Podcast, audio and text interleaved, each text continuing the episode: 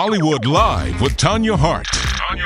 Loretta Jones, who is the wife of Bishop Noel Jones, pastor of the megachurch of Refuge here in Los Angeles, was punched in the face and knocked unconscious by a random woman in an apparent unprovoked attack at their church on Sunday. Now, this is according to LA Focus magazine. One witness said that the woman walked up to the first lady and cold clocked her just like out of from out of nowhere. Security did detain the unnamed woman as she shouted something like, uh, "Yeah, I did it because she gave my daughter cancer." That's what I've heard.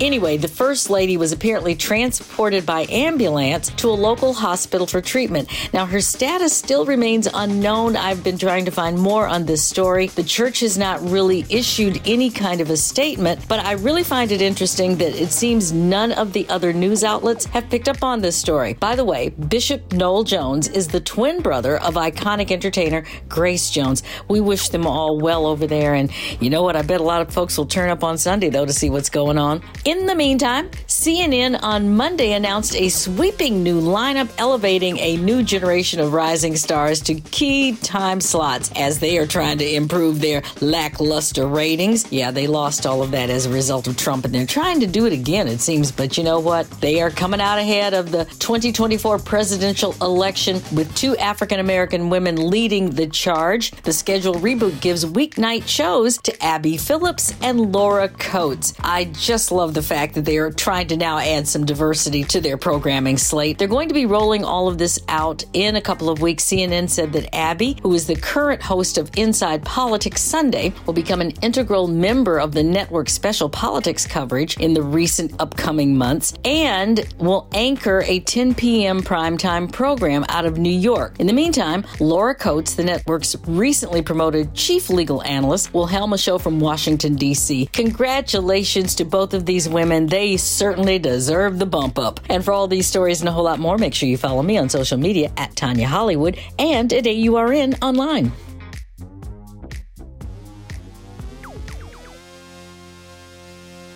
This is the story of the one.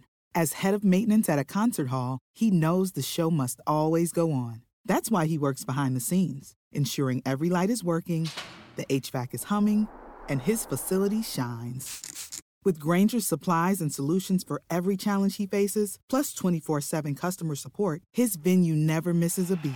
Call click grainger.com or just stop by. Grainger, for the ones who get it done.